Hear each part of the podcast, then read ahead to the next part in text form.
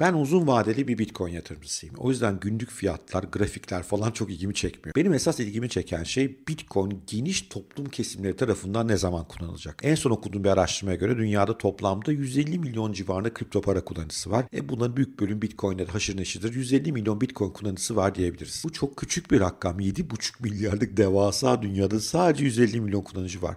Bu kullanıcı sayısı arttıkça Bitcoin'in değeri de otomatikman artacak. Niye? Şu anda 21 milyon toplamda üretecek Bitcoin'in zaten 19 milyon çıktı bile piyasaya. Geriye kaldı kala kala 2 milyon. E buna talep gelirse yani insanlar daha fazla Bitcoin kullanmak isterse Bitcoin'in fiyatı artacak. Biz inovasyon terminolojisine buna toplumun adaptasyonu diyoruz. Toplumun daha geniş kesimleri Bitcoin'e adapte oldukça Bitcoin'in fiyatı yukarı gidecek. Evet böyle dümdüz bir gidiş olmayacak. Zaman zaman manipülasyonlar olacak. Zaman zaman kaldıraçlı işlemleri patlatmak isteyecekler. Zaman zaman bir balina biraz bizim üzerimize kar boşaltmak isteyecek. Bunları yaşayacağız. Ama uzun vadeli gidişat hep yukarı doğru olacak. Yeter ki Bitcoin adaptasyonu büyüyor olsun. Konuda süper haberler geliyor her gün. Mesela Almanlar çok muhafazakardır ama bugün öğrendim ki 3 büyük Alman bankası Sparkasse, Volksbank ve Commerzbank müşterilerinin Bitcoin alıp satmasına ve dijital cüzdanlarına saklamasına izin vermeye başlıyormuş yakında. Geçen haftanın sonunda Visa'nın dünyanın en büyük kredi kartı şirketinin bankalara kripto konusunda danışmanlık hizmeti verecek bir birim kurduğunu öğrenmiştik. Ne yapacakmış bu birim? Bankalar bu işten pek anlamadılar. Biz onları öğretelim diyoruz. Çünkü kripto rakamının çok büyüyeceğini düşünüyoruz diyorlar. İşte bunlar benim sevdiğim türden haberler. Çünkü bunlar Bitcoin'in daha rahat kullanılması konusunda altyapıların kurulduğunu, regülasyonların yavaş yavaş oturduğunu,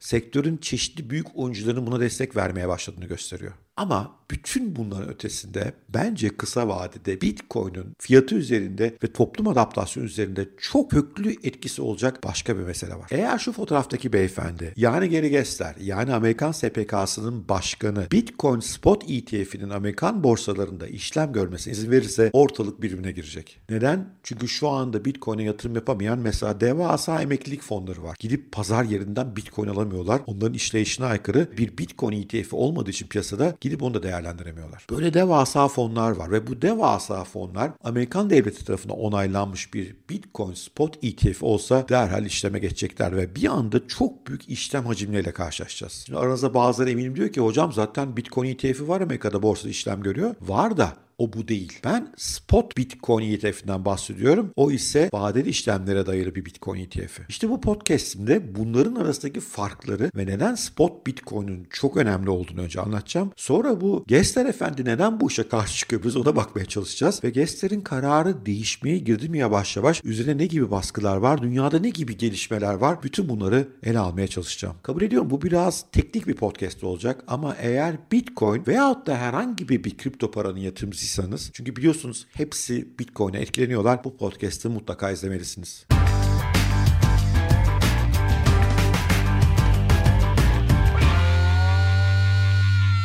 Bugün 17 Aralık 2021 ben Bora Özkent.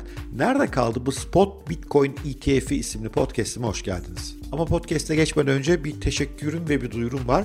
Öncelikle çok teşekkürler. Kanalımız çok hızlı büyüyor. İyi ki bana destek veriyorsunuz. Ve kanal izleyicilerimin çok talep ettiği bir eğitim var benim verdiğim. Nasdaq'ta işlem gören yani yüksek teknoloji şirketlerine nasıl yatırım yapılır diye. İki kere açtım bu eğitimi. 25'er kişilik kontenjanla ikisi de hemen doldu. Şimdi Şubat ayında bir tane daha açmaya karar verdim. Eğer ilgi gösterirseniz linkleri aşağıda. Bu eğitimi yüksek teknoloji firmanın hisse senetlerine yatırım yapmanın sırlarını anlatıyorum. Bu biraz daha farklı bir yatırımcılık şekli aslında. Biraz daha riskli, bakmanız gereken şeyler daha farklı. Bütün bunları anlatıyorum eğitimde. Gelen arkadaşlar genellikle çok memnun oldular. Belki sizin de ilginizi çekebilir. Şimdi gelelim spot Bitcoin ETF'i meselesine. Önce bir ETF demek ne demek? Buradan başlamamız lazım. ETF Exchange Traded Fund demek. Yani borsada işlem görebilen fon. Nasıl işliyor bu mekanizma genelde? Bir fon oluşturuluyor. Bu fon havuzuyla gidilip belli bir varlık grubuna veya belli bir varlığa yatırım yapılıyor. Mesela altın ETF'leri var. İşte petrol ETF'leri var. Veyahut da belli bir sektöredeki hisselere odaklananlar var. Mesela etikli araç araçlar ETF'i gibi. Fon geliyor bunları alıyor ve sonra diyor ki bunlar bende sen de gel benim hissemi al. Böylece aslında onların sahibi ol ama tek tek seçmekle sen uğraşma. Bunları saklamakla uğraşma, korumakla uğraşma. Benim hissemi al aslında onları almış oluyorsun. Sorun şu ki bu Ekim ayından itibaren Amerika'da kabul edilen bu Gessler beyefendinin kabul ettiği Bitcoin ETF'leri spot Bitcoin ETF'leri değil. Onlar Bitcoin vadeli işlemlerine dayalı ETF'ler. Peki bunların farkı ne? Ha vadeli işlem olmuş, ha spot olmuş. İkisi de Bitcoin ETF'i değil mi? Pek değil.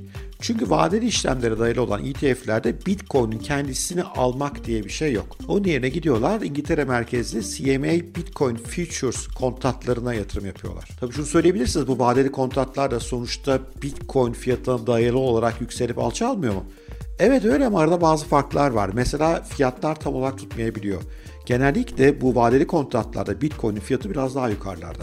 Yani siz gidip vadeli kontrata dayalı bir ETF aldığınızda bugünkü gerçek Bitcoin fiyatından daha pahalıya Bitcoin almış aslında oluyorsunuz. O nedenle bu tip ETF'ler yatırımcı açısından epey pahalıya geliyorlar. Yani normalde piyasadaki Bitcoin şu andaki fiyatla vadeli kontrattaki fiyat arasında bir 100 dolar 200 dolar oynuyor diyelim. Hani diyebilirsiniz ya 40-50 bin dolarlık bir varlıkta 100-200 doların önemi var. Öyle bakmayın ama bu kontratlar sürekli vadeleri doluyor ve her vadesi dolduğunda siz tekrar gidip bir 100 dolar 200 dolar daha masraf ediyorsunuz. Bazı araştırmalar bu fiyat hareketliliklerinin yatırımcılara bir yılda %15 civarında kümülatif maliyeti olacağını gösteriyor. Yani bir Bitcoin vadeli işlemine dayalı ETF yatırım yaptığınızda yılda daha Bitcoin'in fiyatı aynı bile dursa %15 durduğunuz yerde para kaybetmiş oluyorsunuz. Bundan dolayı bu tip Bitcoin ETF'lerine pek talep yok. Yani en büyük ProShares'in ki 1 milyar dolar civarında bir yatırım var orada ama talep oldukça düşük gidiyor ve piyasa çıktığından beri de fiyatı pek kıpırdamadı işin doğrusu. O halde biz ne istiyoruz? Spot Bitcoin alımına dayalı bir ETF istiyoruz. Yani bu fon gidecek aslanlar gibi piyasalardan Bitcoin alacak. Bunu kendi hazinesine koyacak ve diyecek ki benim hazinemde atıyorum 100 bin Bitcoin var. Bu 100 bin çarpı 50 bin dolar şu kadar para eder. Ben bunları 10 bin hisseye böldüm. Buyurun benim hissemi alın diyecek. Böyle bir durumda yatırım yine gidip doğrudan doğru Bitcoin almaktan biraz daha masraflı elbette. E çünkü bu fonda para kazanması gerekiyor. O da bundan biraz komisyon kesiyor. Ama yine de Bitcoin nasıl alacağım, nerede saklayacağım, şifresi ne olacak vesaire bunları kafasını karıştırmak istemeyen veya daha evvel de bahsettim emeklilik fonları gibi bunu yapmaya zaten izni olmayan para sahipleri için bu tip bir spot bitcoin ETF'i gayet çekici bir çözüme benziyor. Şimdi daha fazla tekniğe girmeye gerek yok. Spot Bitcoin ETF'ler herkes için daha iyi. Yeni yatırımcılar için daha iyi. Çünkü daha düşük masrafla Bitcoin yatırım yapmış oluyor. Hem de borsadan girebiliyor. Kanuni olarak girebiliyor. O Bitcoin nasıl koruyacağını falan düşünmeden düşük masrafla Bitcoin'e aslanlar gibi yatırım yapıyor. E bizim gibi eski Bitcoin'ciler için de iyi. Varlığımızın değeri artıyor. Çünkü daha fazla talep geliyor. E peki herkes böyle mutlu da bu Gary Gensler efendi niye bu işten memnun değil? Niye o izin vermiyor? Veyahut da niye buna izin vermiyor da gidip vadeli kontrata dayalı ETF'lere izin veriyor? Bunun iki sebebi olabilir. Bir tanesi gerçekten kafası çok karışık. Bu işten anlamıyor diye olabiliriz. İkincisi de gizli bir ajandası var. Bu işten anlamaması mümkün değil Gessler'in. Çünkü Gessler MIT'de blockchain dersleri falan veren son derece bu konuda teknik olarak bilgili cin gibi bir adam. Yani bu söylediği şeyin bu argümanın saçma olduğunu bence kendisi gayet farkında. O halde arkada bir gizli ajanda olması lazım. Çünkü öbür türlü bu kadar saçma bir şey söylenmez. Ne diyor Gessler? Diyor ki Bitcoin'de diyor regülasyon yok diyor. Regülasyona dayalı olmayan bir ürünün üzerine oturan bir ETF'e ben benim borsalarımın işlem görmesini istemiyorum diyor. Tamam ben buna saygı duyarım. E o halde vadeli kontratlara dayalı ETF'e niye izin veriyorsun? Diyor ki CME vadeli kontratlar piyasası regüle ediliyor diyor. E ona dayalı ETF o yüzden bence okey diyor. İyi de abi en dipte Bitcoin'in kendisi var hala. O vadeli kontratlar piyasasındaki Bitcoin fiyatları neye göre oluşuyor? Coinbase piyasasına yani bildiğimiz spot piyasadaki fiyatlara istinaden oluşuyor. Biliyorum kafanız karıştı ama gençlerin de kafası karışık. Benim de kafam karışıyor. En dipte diyor regüle olmayan bir şey var ama onun üzerine yalandan regüle bir şey oturursa ben buna dayalı ETF'e izin veririm diyor. Geldi çık işin içinden. E demin de dedim gençler aptal bir adam değil. Bunun saçma olduğunu o da farkında. O halde bence arkada gizli bir ajandası var. O gizli ajandada muhtemelen Bitcoin'in regüle edilmesini itmeye çalışıyor. Bizi ona zorlamaya çalışıyor Amerikan parlamentosuna. Rahatlamak adına kendi adına makul olabilir. Veyahut da belki başka planları var. Mesela Bitcoin'lerin Amerika'daki Wall Street bankalarının kasalarında saklanması gibi. Kasa derken tabii sanal bir kasadan bahsediyorum. Bana bana sorarsanız gençler son derece zeki görüyorsunuz burada. İlginç bir stratejiyle o regülasyonun kendi istediği gibi olmasını sağlayacak. E, Bitcoin yatırımcıları buna bence razı olacaklar en de sonunda. E, biliyorsunuz Amerikan lobisinde Bitcoin yatırımcıları epey parlamentosunda lobi yapıyorlar. Onlar buna razı olacaktır. Çünkü şöyle göreceklerdir. Evet Bundan dolayı bizim kripto paralar biraz fazla kontrole giriyor ama değeri çok artacak. Çünkü kanunen kabul edilmiş olacak. Daha fazla fonlar bu işe gelecek. Bu durumda bunu kabul etme ihtimalleri yüksek. İşte Gessler böyle cin bir fikrin peşinde ve bu cin fikrini uygulatmak için de bastırdıkça bastırıyor. Peki bu oyunu kazanır mı yoksa neler olur bir de ona bakalım. Şimdi bir kere şöyle olumlu bir gelişme var. Gessler'in bu istediği bankalar bunu tutsun konusunda çok yatırım var şu anda. Amerika'daki pek çok banka kendi hazinelerinde Bitcoin saklayabileceklerini ve bu konuda kastediğin hizmet denen yani bir kasa hizmeti gibi hizmeti müşterine verebileceklerini söylüyorlar. Bu teknoloji yatırım yapıyorlar. Yani Gessler'in istedikleri yavaş yavaş gerçekleşiyor gibi bu yönde. Ama bir yandan da Gessler'in üzerine çok ciddi bir baskı var.